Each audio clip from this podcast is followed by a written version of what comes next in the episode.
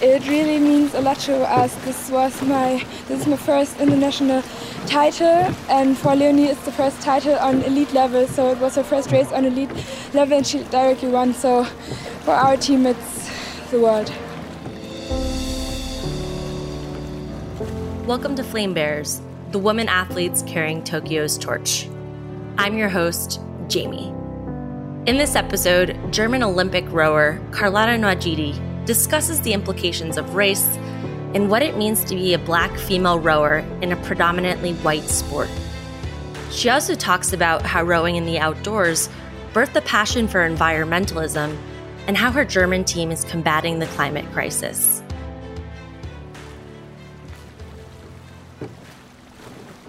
My name is Carlotta Nwajide.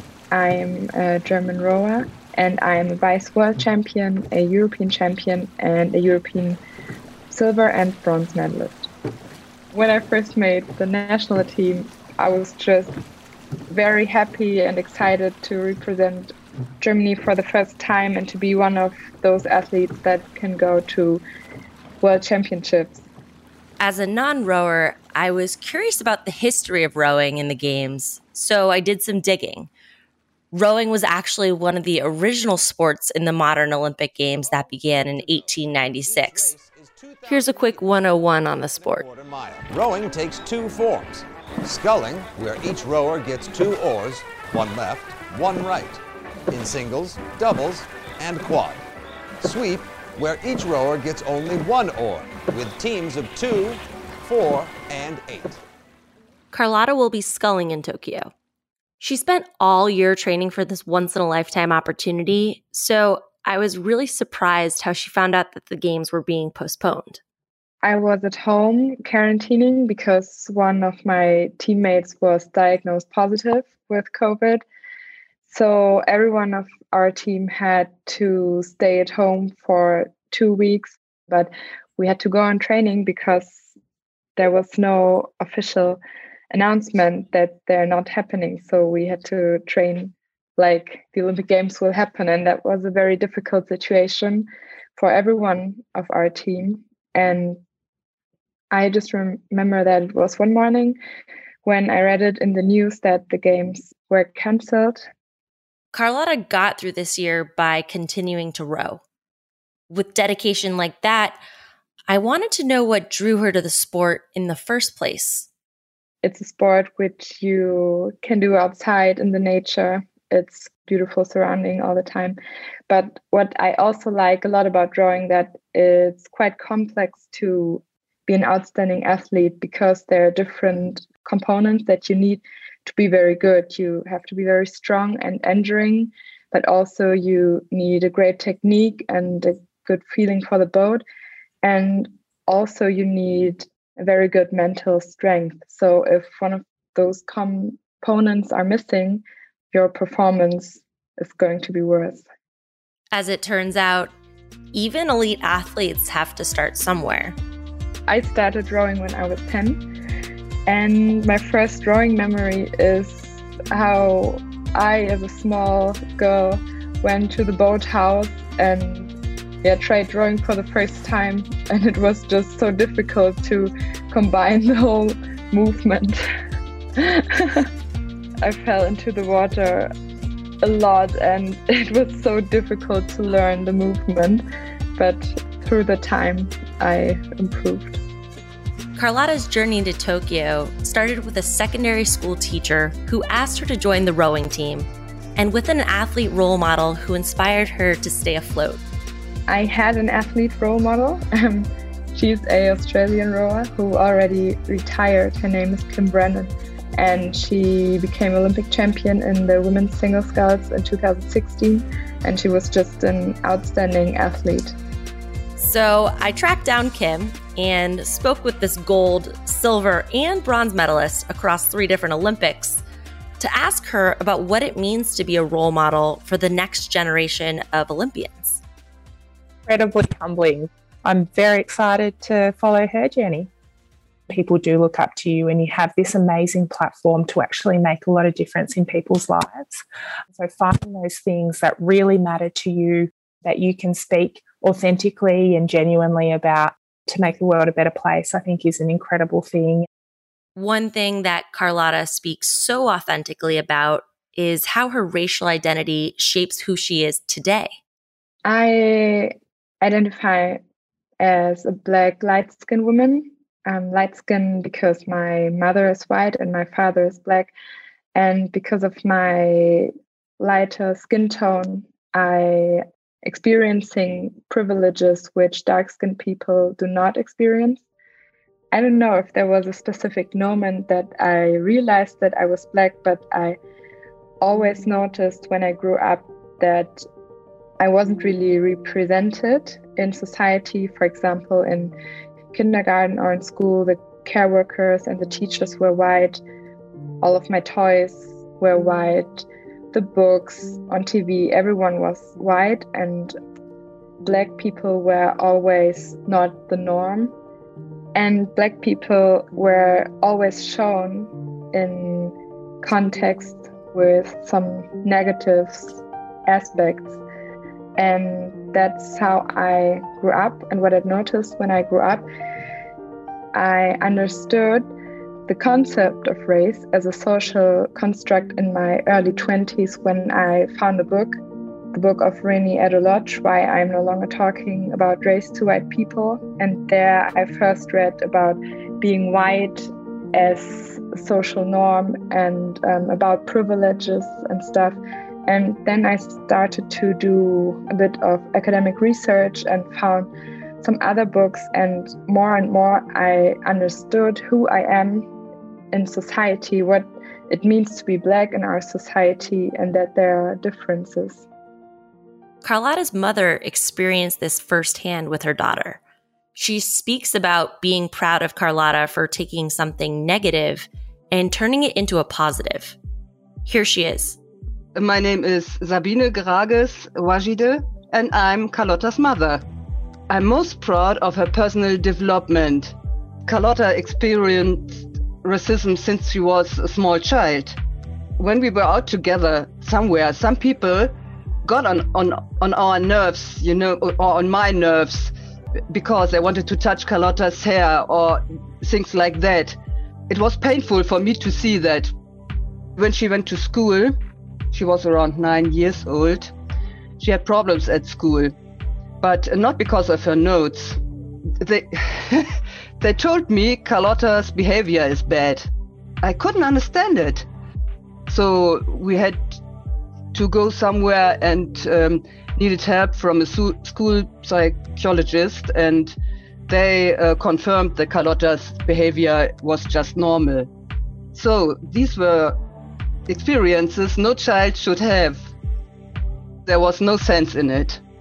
So these were just small examples, which they are still painful for me, but they also should have been painful for her. And now she is a grown up, but racist experiences continued for her. So I think it's logical to stand up for anti-racism. And I'm proud that she is doing it. So she took something negative and make something positive out of it. While progress is being made, albeit way too slowly, medals can't shield someone from the effects of systemic racism.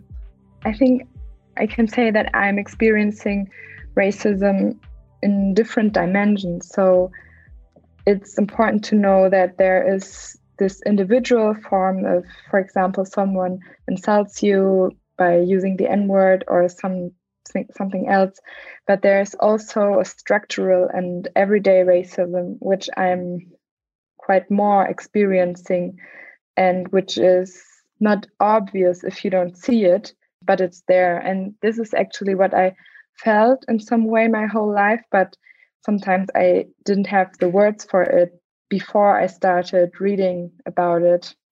For example, this systemic racism is that the point of view, everything is told, is from a white perspective, and that there are not different perspectives as a norm, but only the white.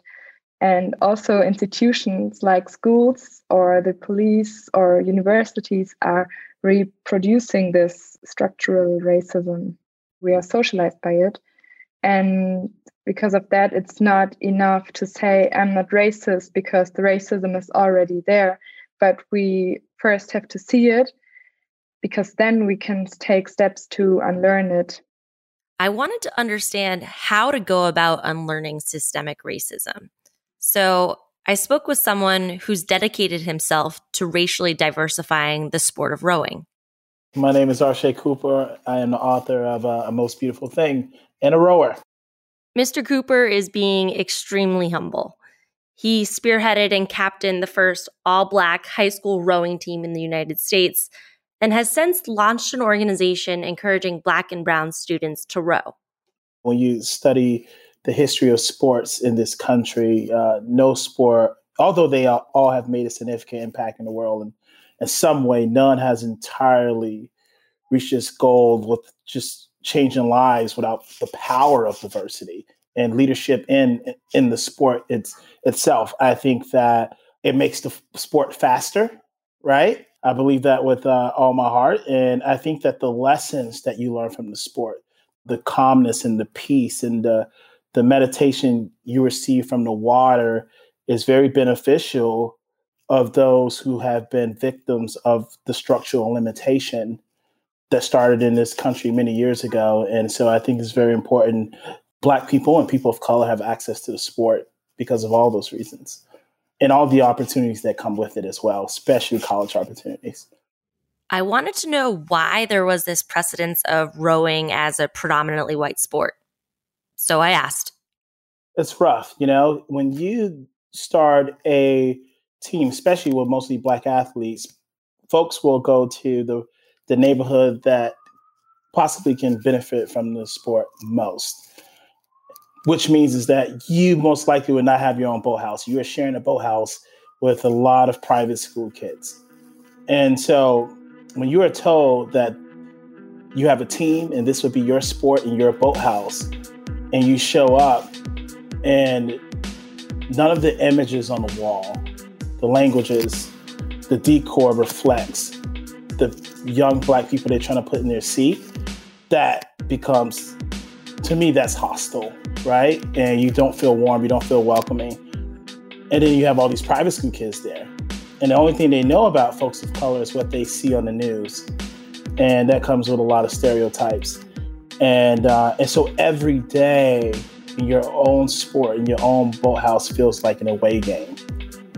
And then prepping just to be an amazing athlete in this sport is exhausting. So you have to prep for race days and race issues. I mean, I tell you, it's tough, you know? So to be a part of this sport and to learn the lessons of this sport is amazing. But to feel like you're truly a part is something that a lot of people like me don't really feel, not even on the Olympic level. I wanted to hear what Carlotta's experience was like rowing in a literal sea of white, and if she ever felt like she didn't belong there, like Mr. Cooper. Rowing is a very wide sport and also kind of an elite sport. So earlier, people with a lot of money, and it's a very academic sport. So I think that you can see in society that more white people are wealthy, so more white people are doing these sports. I'm always the only Black rower, and in my whole career, there always have been just a few other Black people, not a lot.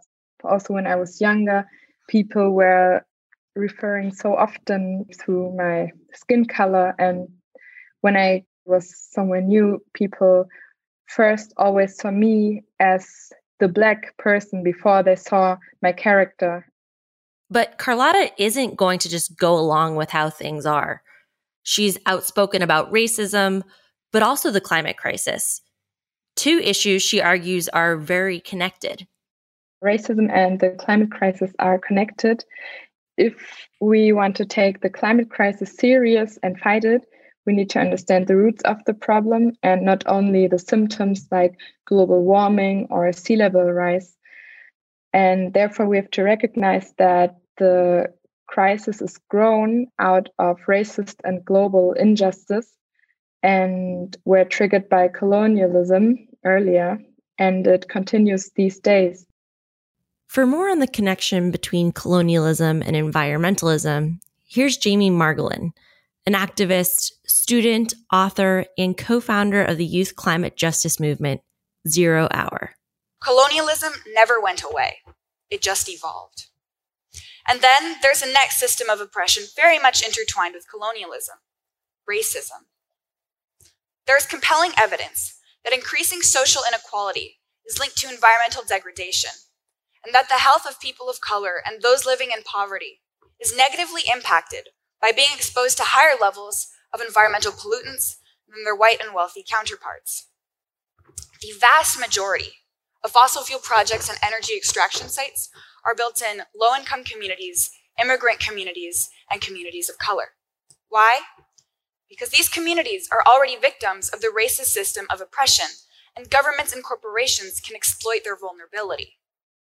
A problem inside of the climate movements are that the climate movements are also reproducing racism, because white narratives of the climate justice movements take up all the space, and they're fighting battles that most affected people and areas are already fighting for a long time, and that makes them invisible.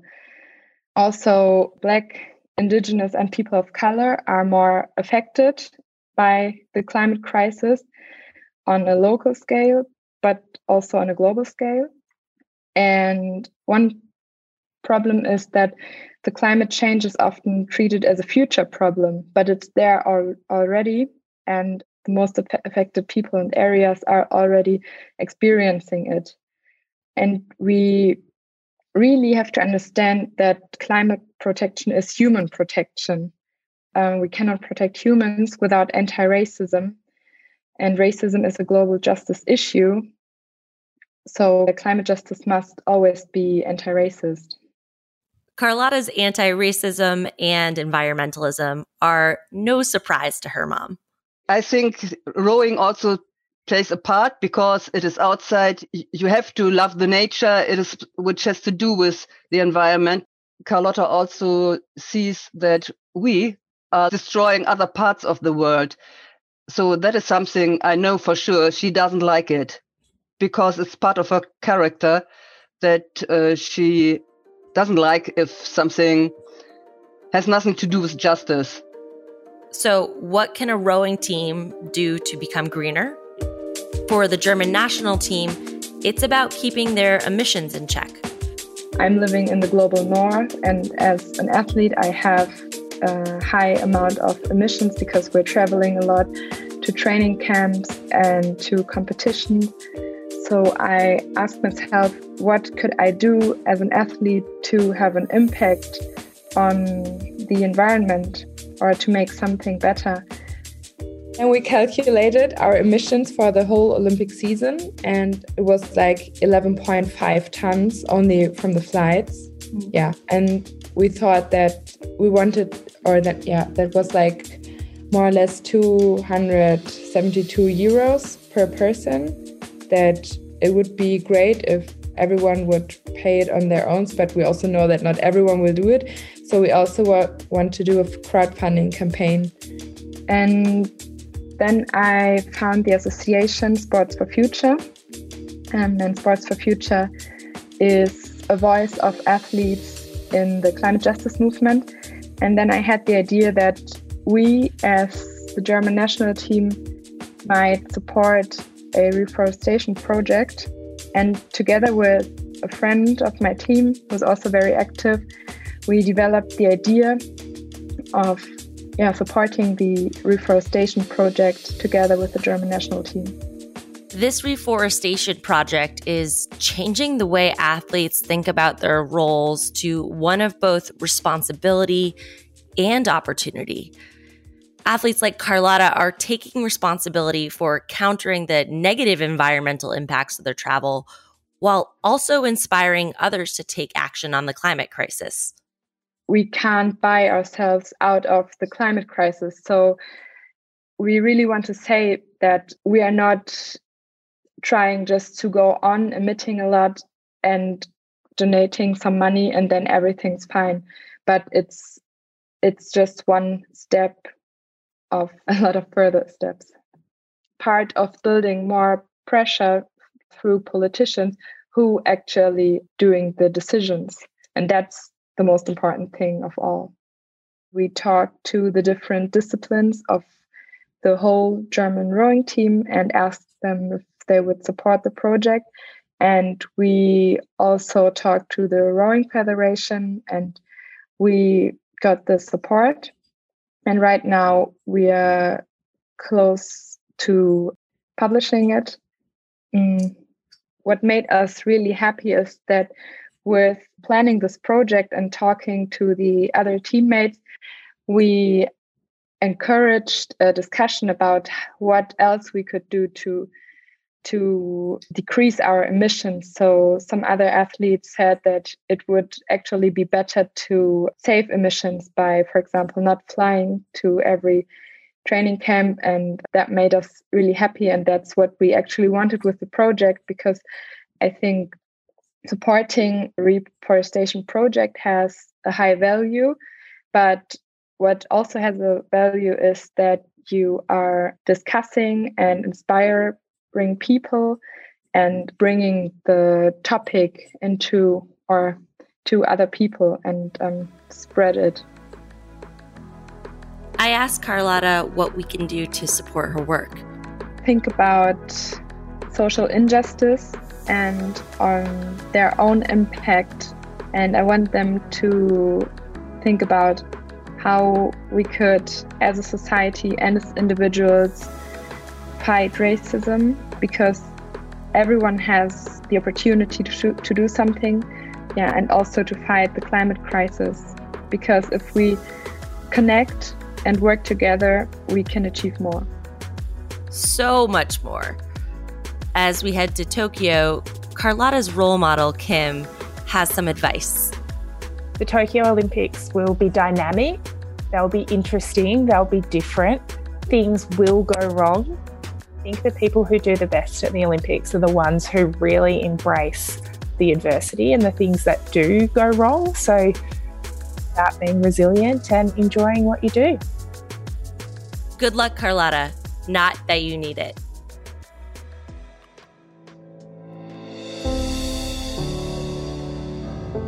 Thanks for tuning in to Flame Bears, the women athletes carrying Tokyo's torch. For more behind-the-scenes coverage, follow us on Instagram and Facebook by searching for Flame Bears. If you missed last week's episode with Olympic saber fencer Eliza Stone, go back and check it out. Eliza discusses how her siblings fueled her to become one of the world's best saber fencers and what happens when things don't go to plan. Massive thank you to Charlotte Pierce of Ready Row USA for inspiring me to dive more into the world of rowing and for introducing me to Arshay Cooper. If you're an avid rower, check out her podcast, Ready Row USA. Thank you to my teammates, Sarah Assad and Hayek Serato, for their help. Thank you to new mentor, Emma Minto, and as always, to my iLab guru and mentor, Dino Catano. We'll catch you on our next episode.